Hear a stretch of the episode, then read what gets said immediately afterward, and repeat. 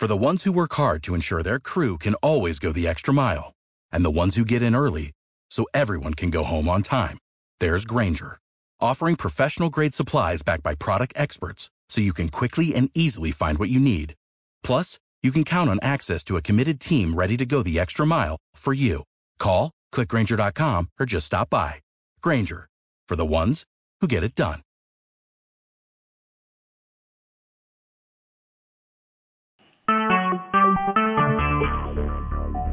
Talk shoes. Recorded live. Hello, everyone. This is Karl Schieneman, President and founder of ReviewLess, and welcome to another edition of ESI Bytes. Uh, we're alongside the Honorable Judge Facciola, who's a retired U.S. Magistrate Judge in the U.S. District Court of the District of Columbia. We're going to attempt to offer information, insights, and uh, uh, tidbits of uh, you know, useful uh, information about e-discovery innovation from national speakers on electronic discovery at a price everyone can afford, which is free and available when you're interested in listening to it, which is just whenever you hit the play button on your computer, iPod, or whatever device you use. Today we have a, a, real interesting show on using eDiscovery Counsel to innovate in eDiscovery. Uh, as we talk to three eDiscovery lawyers who are eDiscovery counsel uh, for corporations and even other law firms in some instances. It's sometimes hard to understand how bringing in yet another lawyer into a project can add efficiency, but in this case, the evidence can be compelling. Uh, we'll let our panelists talk about why, in their experiences, this can work out very well for, for their clients. Uh, our participants in the show, as I named, are my co-host Judge Facciola, who's well known in the field for his thought-provoking opinions and the speaking he's done nationally on the topic. Uh, Judge Facciola has been a mentor for many in the field, including myself, for years, and is active in e-discovery education at Georgetown.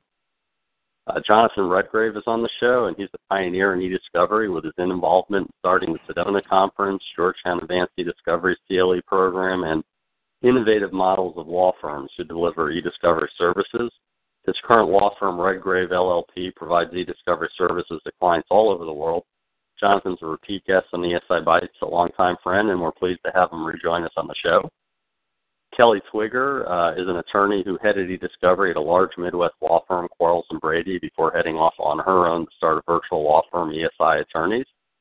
Kelly has a very strong technology background and has created software for iPads which uh, serves as an e-discovery reference tool, which hopefully we'll, we'll talk a little bit about at some point in the show.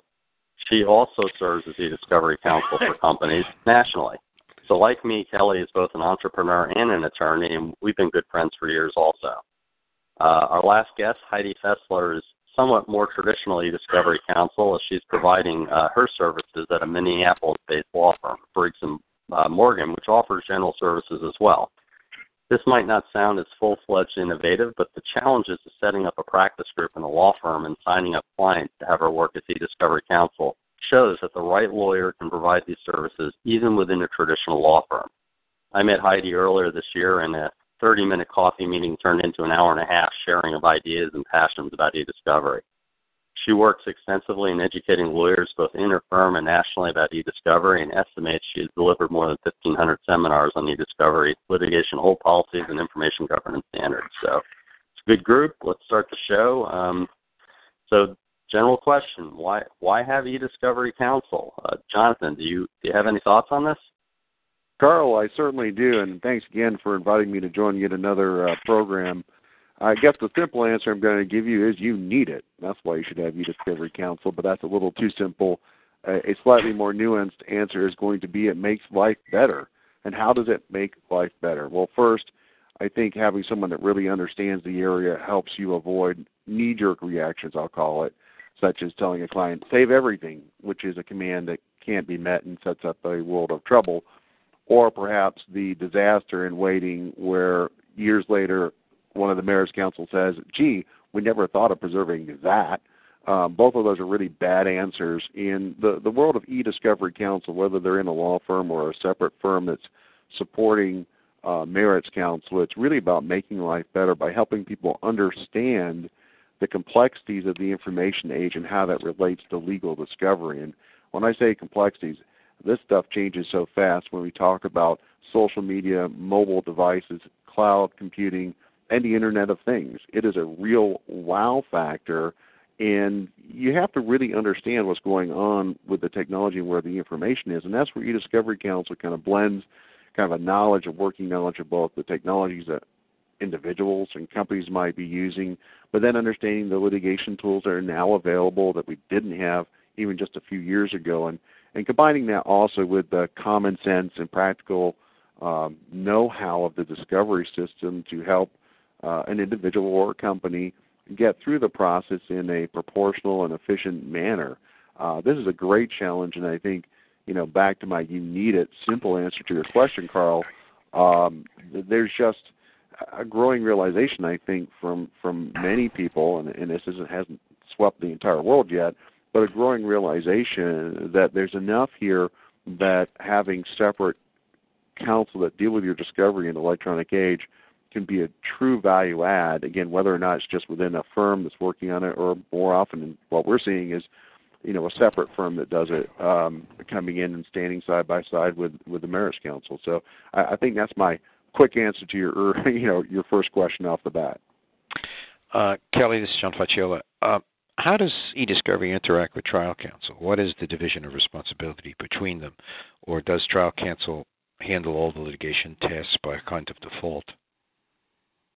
Um, good morning, Judge. Thanks to you and Karl for for having me on the show this morning. And um, you know, the answer to your question is it, it really depends on the relationship. Um, oftentimes, it depends for me um, the level of sophistication of trial counsel that I'm working with uh, and how much experience they have. If I'm working for a plaintiff's firm and they have no um, experience in dealing with discovery uh, with electronically stored information, then you know we work with them soup to nuts, um, and oftentimes we uh, are admitted to the case and handle all the hearings and deal with all the electronic discovery issues with the court, um, including uh, taking depositions um, or uh, conducting hearings with experts uh, on you know why certain issues are on sanctions motions.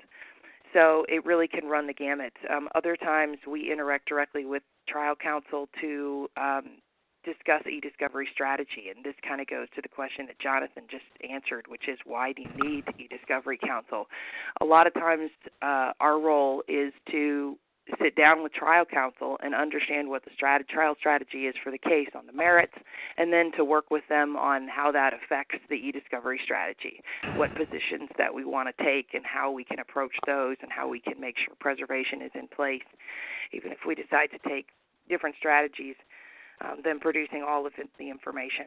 So I think that the way that we interact does depend, um, but there it gives two additional advantages that to what Jonathan mentioned, which is it prevents our clients from reinventing the wheel often on discovery, and it also affords them considerable cost savings because most e-discovery counsel have you know very intimate knowledge of what the technologies and softwares are that are available to handle the data and how we can best approach that given the types of data um, and strategies for the case. And um, this is Heidi Fessler, and I want to thank Judge Facciola as well as Karl for inviting me to participate in this podcast. I would also add to that that I think we have been finding that we are very involved in the litigation as well, not just in designing strategy with trial counsel, but also in addressing proportionality now, since in Minnesota at least they have a mandate within the rules that proportionality be discussed. And frankly, as Minnesota is somewhat late to the game in the e discovery arena, we also are dealing with a lot of spoliation arising from inappropriate and improper collection and preservation. So we are very involved in addressing the court on these issues as well and driving the discussion forward. Yeah, and if I can, Kelly again, if I can follow up on that from Heidi, by strategy at the beginning, I, I think that, and I'm sure Jonathan would agree that the best way to utilize e-discovery counsel is to use them throughout the case. It's not something that works at the start of the case and then you drop off and they're not a part of the case going forward. Um, being consistently a part of the team with counsel all the way through the matter is the most effective use. There are times when discovery counsel comes and goes when there are motions that are sitting in front of the court for months on end, but um, as a general rule, um, almost all of the decisions that come about um, will impact um, strategy and what discovery counsel should have input on. Boy, it sounds like we could insert the word e-discovery counsel and replace it with special master. Bringing in expertise, uh, it's always a good idea, uh, in, in my experience. Uh, well, the next the next question is is uh, dear to me in the heart of uh, what ESI Bite's about about focusing on on innovation uh, to let others know that innovation is actually possible in e-discovery. And uh, Heidi, I'd like to ask you and maybe some of the other panelists, uh, what are some of the innovations you've been able to propose which a traditional litigator might not see by being stuck in a discrete case on behalf of a client? Thank you. Yes, actually, this is an area that I've been very active in, and it's less about the technology than it is about the process. Um, I serve as National e-discovery counsel for a large corporation. And one of the ways that I have been able to innovate is I'm very integrated with their internal team. They frankly forget that I'm not an employee of the company as well. And so I'm able to get in well before even litigation starts or is even envisioned and design their processes regarding legal holds, from inside, as well as just how we approach preservation and collection. So I think oftentimes e discovery counsel is brought in after the matter's already occurred, preservation hopefully has taken place.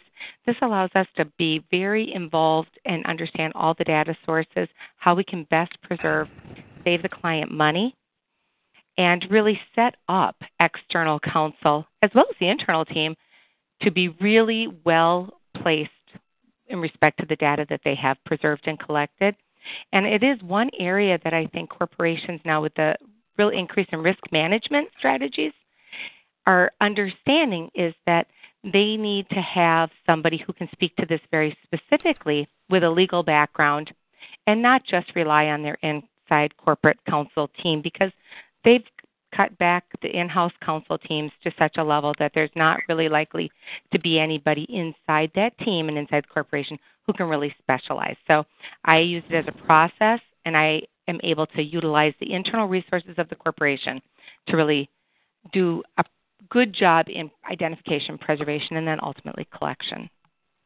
Uh, this is John Facciola. Jonathan, um, how do you and uh, inside counsel, the lawyers you're working with, how do you get along? Are there ter- turf wars, or can you work out some sort of a, a cooperative way of looking at things?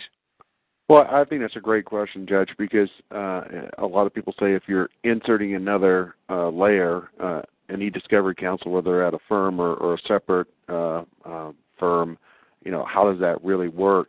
And you don't really get as much concern from in-house counsel, except for they're counting the number of, of firms and wondering if it's advantageous for them.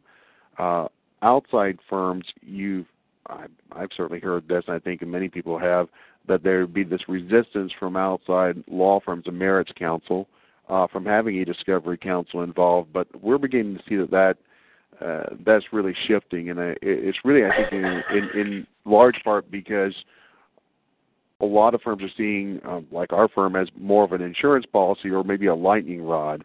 In other words, if there's an issue or a problem or a challenge on the e-discovery front, they know that we'll be there to take care of it, and and it won't be something that will tar the merits counsel who are trying to deal with summary judgment or class certification motions or things like that. Um, and by working collaboratively, we can seamlessly integrate um, as a team. One of the uh, general counsels I know had often just referred to us as just being another, you know, another part of the trial team or another part of the litigation team because they want to hire the best team. And if we happen to be at a different firm, that didn't trouble him at all. And I think more general counsel uh, are beginning to think that way. They want the right teams put together. I think something that Kelly said really ties into this too, because for the in-house counsel, they can see uh, like a national e-discovery approach as being truly beneficial because in an antitrust case they might pick one big law firm. In a products liability case they might pick someone different. If there's an environmental suit you name it. All sorts of different things they might pick the the best horse so to speak of the trial lawyers in those areas. But across the the, the horizontal beam i'll call it of of discovery all the computer systems are the same. All the records management systems are the same. You know, all the data, all the phones, all the things that people are using are the same. So if we're in there and we understand that layer, we can interact with all of those different trial teams and all those different substance subject matter areas and help them from beginning to end from the preservation through all the discussions on proportionality, all the way to the production, and even to the trial stage on these issues. But the in-house lawyer has now seen, rather than paying all seven of those firms seven different times for their people to understand this, um, they're just paying us once, and they can leverage that. So, from the in-house perspective, I think a lot of people are beginning to look beyond the traditional just counting the number of firms on a matter to understand how you leverage it. And from the outside counsel perspective, while there still is some layer of uh, pushback, um, uh, turf war, I think, Judge, I, I think we're really beginning to see that change as people understand the, both the need and the value of having people to understand this. And I think the same thing is true from my experience in the bigger firms where I was part of the big firm doing this is you have to have partners in those firms to understand the value of having, you know, e-discovery counsel get involved uh, and realize it's not another layer. It's really necessary both protection and value add. Mm-hmm. You know, there's a there's a corollary to that, um, and I was curious, Heidi, what you what your perspective has been uh, of having to work with lawyers within their firm, and, and maybe not within your firm, but but you, you certainly network with other e-discovery counsel who who typically work in a law firm as general practice, and how they find interacting, you know, and, and sharing and educating about the utility of edu- education of e-discovery counsel within confines of you know one team, one law firm. Um, yeah. Well, I would say that turf wars are not only between external counsel and the discovery counsel. They're also inside law firms where, you know, it's just probably part of our legal training and it's part of being a lawyer is that we're rather territorial about our clients and our information that we don't really want to share it internally either. So um, somebody said it's like herding sheep. I think it's like herding wet cats. Um, it's difficult at best, and I think it's an evolution. What I have found is that by explaining to them the risks that they face by doing this poorly or with their lack of knowledge going forward, that they're jeopardizing themselves and their clients, and that really we're very targeted regarding where we want to have ourselves inserted into our co partners' litigation and having to be very, very strategic and understanding that sort of dynamic that this is their case. They're going to stand up at the end and have to defend their client or present their case.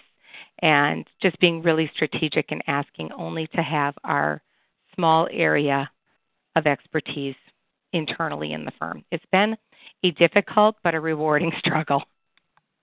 A necessary one, I, I might add. Um, you know, I was I was just out in Chicago at a conference, and I heard my good friend Jason Baron deliver uh, another excellent keynote uh, at that conference, where he lamented how information governance projects and defensible data deletion oftentimes die on the vine because some lawyer somewhere, and I'm paraphrasing, got scared about the risk of hitting the delete button. Um, Ke- Kelly, is this an area where e-discovery counsel maybe might have better insights to counsel clients that this is manageable risk and the upside and cost savings and better corporate data management make this a, a no-brainer as opposed to a huge risk? Oh, absolutely. I mean, and Jonathan touched on this earlier. Um, in fact, this is this is one of the prime benefits of having e-discovery counsel because they can be involved with a client and understand, help them put these processes in place, and then understand what the processes are so that when litigation comes up, they can be dealt with appropriately. And, um, you know, we have clients who we've put processes in place exactly like this for data deletion, you know, rolling um, expiration of email, which is the number one largest volume source um, of ESI in litigation. And it's made a huge difference in their e discovery costs, which we track. And I wanted to mention that as a follow up to things that both Jonathan and Heidi had mentioned that cost is a way to try to eliminate some of those turf wars. We track those costs for clients on a case by case basis and show them um, to the clients, and and that sort of solidifies the value of the e-discovery counsel. But the defensible deletion is all about understanding the risks and knowing what cases you have that require litigation holds and knowing that you have those litigation holds in place and that you've collected or captured whatever information you need to and then being able to put policies in place. I mean, you can go all the way back to the Zubulake decisions where Judge Scheindlin said that nothing has to be perfect. um, it has to be reasonable, and it is appropriate for businesses and individuals, all people, to who may be parties to litigation, to um, have deletion. Uh, you know, let's call it information management policies in place to be able to handle information, they do need to be thoughtful based on the litigation that you have. But that is absolutely a huge role where e-discovery counsel comes in and can advise. It was interesting at this conference. They uh, one of the panelists put this chart up, which everyone referred to as, as a spaghetti chart, and it had essentially the the uh, risks or expensive data over time. And uh, you know, I think it was like after a two-year period, generally everything went up through the roof versus its utility as, as information. So it was risk versus utility, and um, it was such a compelling chart. Uh, I looked at it and I said, "Why did Jason raise that issue at the keynote at lunch?" Because this looks a lot like the chart we used in global aerospace, a simple chart that conveyed a simple message that, hey, this would be reasonable to take this action because of this. And I said, you know, I'm an e-discovery guy, but I feel like I could make that argument. You know, why aren't other lawyers comfortable? And uh, I, you know, I guess it's all the the the the, the, the you know, did you dot the i's and cross the t's that you mentioned, Kelly, where e-discovery counsel might be helpful that that get people scared. Heidi, we live in a world where the new technology replaces the uh, old technology on almost a day, daily basis. Have you been able to introduce any new technologies, and have they had an impact on how this this is practiced? Um, yeah, we have been able to bring in some new technologies. And, and one thing about e-discovery, it's never boring and things change all the time. Some of the more current technologies that we've been using lately are RGC collection, where we have a device set up behind the firewall that's remotely controlled and it allows us to do all the network collection. But it's even now went so far as to be able to have the individual employees at the client bring their cell phones there and have them just hooked up to the device, and it can launch a collection of the cell phones and mobile devices remotely, which has been really useful when our client is in a less um, metro location. It really cuts the cost, and I find that our clients like it. It doesn't feel as intrusive. Um, I also have been using website archiving tools and platforms that allow us to do forensic website archiving for patent litigation, IP litigation as well, and even just some of the social media that we need. And I find that most of our tools today are integrating a lot of analytic reporting mm-hmm. inside the tools, which, you know, with my group of attorneys and with Minnesota having been somewhat late to the game, it gives them the ability to understand the data that they would never have had. Um, there's this, you know, belief that you can just look at a container of data and understand it. But this gives them some really granular information about the data, allows them to be very intelligent in how they discuss it with their clients and look for additional data sets. So I think there's just every day there's more technology. We've done predictive coding. Um, I, I'm a big believer in it. And some of the new search technologies I think are really going to change the game in that way as well.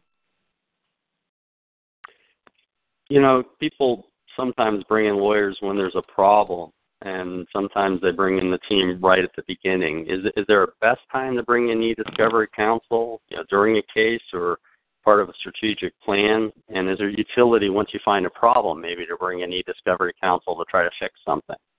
And Kelly, I'm curious what your thoughts are on that. Um, I think I think uh, Heidi Jonathan and I would all say that the earlier the better. Um, if you know clients that have e-discovery counsel in place before they get notice of litigation um, and ha- where counsel have had an opportunity to understand the data sources within the organization, what the organization's litigation portfolio looks like, what their risks are. Um, there are so many factors that that impact decisions in litigation, and having e-discovery counsel in place before litigation hits can have extraordinary um,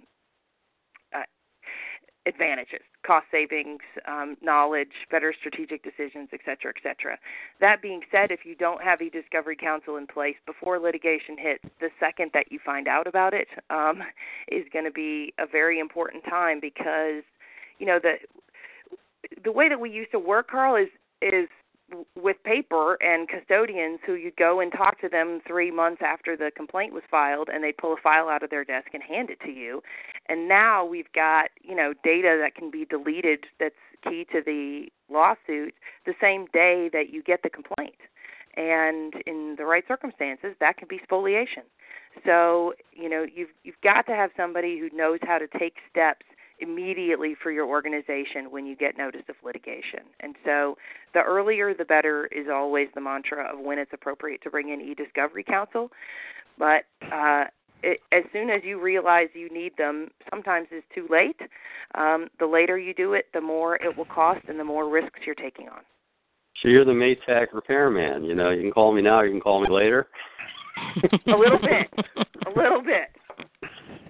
You know, without naming names, you know, uh, we, we all have been sort of suggesting and that, that there have been a lot of pain in this space from people not doing this the right way. Um, you know, Jonathan, uh, you know, are there, are there issues you've seen or heard of uh, from your vast network uh, when a lawyer who isn't savvy about e-discovery is running an e-discovery project? Some some of the things that that, that have could happen. Uh, sure, I'd be happy to tackle that one, and and I know you had uh, kind of previewed this one for me. I've got uh, just four observations for you. I'm sure I'd have a, a, a bag full of more, but I thought these four might be helpful for people to think about. I think the first one, I think Judge Facciola will appreciate this one too, is just the failure to see the full picture. So, what do I mean? It's really, do you understand what information you actually need to use at a trial? What's really going to be the evidence in the case? And have you done what you needed to both find it, but then also get it produced in a way that you're actually going to get it into evidence. It doesn't have the proper and requisite foundation. Um, sometimes people are just going into this, uh, they run, uh, they grab, they think they've done it right, but if they don't see the full picture of how all of this discovery relates to the ultimate objective here of resolution um, through dispositive motions or even a trial, then you've really failed in your job in discovery. So, not seeing the full picture is the first thing uh, the second thing is making promises or representations that either cannot be fulfilled or, or they're just not met. And this is time and time again you'll see um, this is often the case with the senior lawyers uh, who want to get out there and just always be in front of the court, and then they're asked a question, they make a representation, and it's just not right. And that is a true failure of communication um, that can be avoided with the right use of uh, discovery counsel. The third thing is failing to appreciate the benefits as well as these risks and downsides of ESI. When I say the benefits, we're just talking about some of these here, whether it's technology assisted review or other means in which you can use the technology to capture the right information and, and not over preserve. Um, there's all sorts of things here where the technology, if you understand it, can have benefits, and, and, and lawyers should not be afraid of understanding there are benefits to moving forward in our society with technological advances. And the fourth thing I'd say, as far as an observation, is bunker mentality. That is where uh, counsel gets themselves in a bit of a hole, but then, as we sometimes like to do in Washington, D.C., you step back and you watch people dig deeper. Um, oftentimes, the counsel that's involved doesn't want to reach out to e-discovery counsel after the matter's been going along for a while because they're afraid it's going to make them look bad. They're afraid that it'll be an admission of some sort of mistake in front of the client, and by then failing to manage their way out of mistakes, it gets far worse. So I think that bunker mentality is something that I've seen and is clearly um, a big issue. Uh, and I think that what some folks need to do if they're in a situation where something's gone awry is, is don't be afraid to pick up the phone. Don't be afraid to get other people involved. Help can come, and it doesn't have to impugn uh, or be an admission of any fault or failures. There there are different ways to manage the situation, but you know, just as if you get sick, it might be a good idea to go to a doctor, someone who really knows what they're doing, rather than sitting at home and keep trying home remedies or ignoring the problem. Kelly, I understand that you're an iron lawyer. You have actually written technology for use by lawyers. I think you and I have discussed that on several occasions. Could you tell us what you've done and how it's helpful?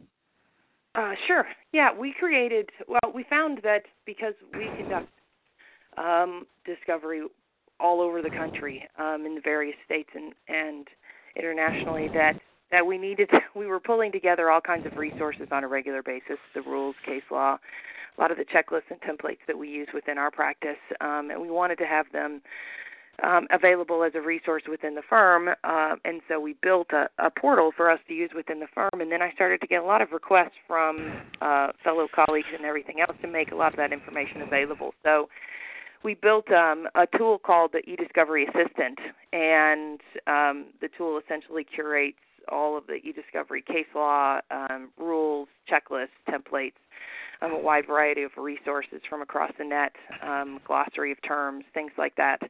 Um, it's currently delivered via the iPad, but we'll be rolling it out um, for the web in a, about another month. So hopefully it'll be available, and then uh, the goal is to ultimately be able to allow firms who want to use um, some of the resources, but be able to customize parts of it for them to be able to to use it to customize their resources as well for use within their their firms. So it's a very it's a useful tool. I mean, I use it five or six times a day um, in terms of referencing the rules and things. I think because um, hopefully, as Jonathan and Heidi would agree, that where your case is has a large impact initially on what your e-discovery strategy is based on your judge and your rules um, what's allowable, what's not allowable. Of course, we've got amendments to the federal rules coming up.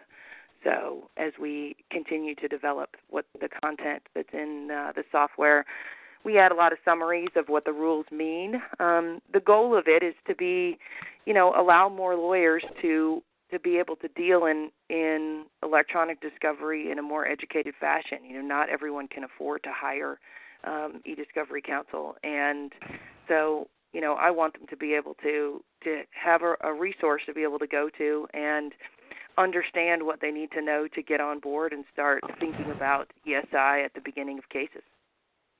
Well, very innovative. Uh, uh, I also want to follow up by asking uh, both Jonathan and Heidi what their biggest focuses are today in, in, in their practices. And Heidi, why don't you go first? Well, my biggest focus in my practice, at least internally in the firm, is getting our internal litigation team involved with their clients from the very beginning and understanding that they need to be part of not just the collection, but the decision on what to preserve. And we have a somewhat of a problem where there's a real bias towards client self collection, and that has proven to be very detrimental when they're not collecting and preserving the right information. Their collection might not even be valid, it might not be defensible. And we need to get away from that biased client based collection as much as possible if it's not going to be guided by attorneys as well. Um, the other piece is getting our attorneys to understand when the client tries to take complete ownership over the e-discovery process when you have a big corporate client with an internal team that takes the ball on e-discovery and runs with it and really keeps external counsel out of it. What then happens is you know a very tragic descent into lack of knowledge about the data inability to find the right data to defend the case and inability, really, even to defend the entire process as they weren't involved from the very outset. Um, it's that need to maintain some tie into the process and educating them in a way that makes them comfortable telling the client they need to be involved, how to be involved without being overly intrusive or difficult, and just really finding that fine balance. And uh, Karl, I, I guess from my standpoint, as far as what our focus today in our practice uh, give you kind of two things, both the internal and the external. The external to the market, our firm, in my practice, uh, we, we do a lot of work as this National E-Discovery Counsel. Uh, there is still work out there, in, and you mentioned this at the beginning, Karl, as far as special master. Uh, I think there's going to be an increased need for um, targeted ESI special masters to help parties come to um, uh, come to the table and really understand the language they're talking with each other there's also uh, a number of things going on in the information governance space, whether it's data protection, privacy, cybersecurity, especially if we get outside the United States. There's a lot of interactivity and, and, and complications where we get involved. Internally, though, I think um, for us, there's a lot of um, effort that we undertake on a weekly basis to continue our knowledge sharing and, and knowledge acquisition, both in terms of the law as standards evolve and we look at the new federal rules coming into play at the end of this year, but certainly technology. As you know, Karl, we've got a number of folks who are non-lawyers on our on our uh, payroll who are experts with technology, um, software, hardware, and you know making sure that we all are just growing in our knowledge and awareness of how the world keeps moving very quickly, very important. And then on the innovation side, uh, with respect to fees and relationships, uh, how do we deal with our uh, our partners, our clients? Uh, how do we do our partner firms, people that work with us and we work with them? How do you make that work better? How do you smooth that out uh, so clients don't have surprises and the team can accomplish the objective for the client, whether it ends up in settlement, whether it ends up, you know, on, on resolution on a motion practice or uh, actually getting to the trial stage. So uh, it's really thinking of how do you how do you make those relationships work better um, than a lot of the uh, um, old saw as far as uh, the conflict that people have seen from time to time between their uh, their outside counsel and in-house counsel. That's the kind of stuff we want to make sure that we kind of eliminate from the equation. So that's kind of been our focus. Well, great. Um, hey, I'd like to thank uh, everyone here on the call, Heidi, Kelly, and Jonathan, for joining Judge Facciola and me today on the ESIBytes for this discussion. And uh, if the audience has any questions about this show or any other programs at ESIBytes, feel free to email me at kas at reviewless.com. I'd like to thank our sponsor, Jurnav, for their continued support of ESIBytes. And to the listeners, if you've enjoyed this podcast, I'd encourage you to go to www.esibytes.com with a Y for a complete list of our shows. And as we always say here, come to ESIBytes to learn more about e-discovery before ESI bites you back. This is Karl Schieneman, President and Founder of ReviewLess, wishing you a nice day. Without the ones like you, who work tirelessly to keep things running, everything would suddenly stop. Hospitals, factories, schools, and power plants, they all depend on you. No matter the weather, emergency, or time of day, you're the ones who get it done. At Grainger, we're here for you with professional grade industrial supplies. Count on real time product availability and fast delivery. Call clickgrainger.com or just stop by. Grainger for the ones who get it done.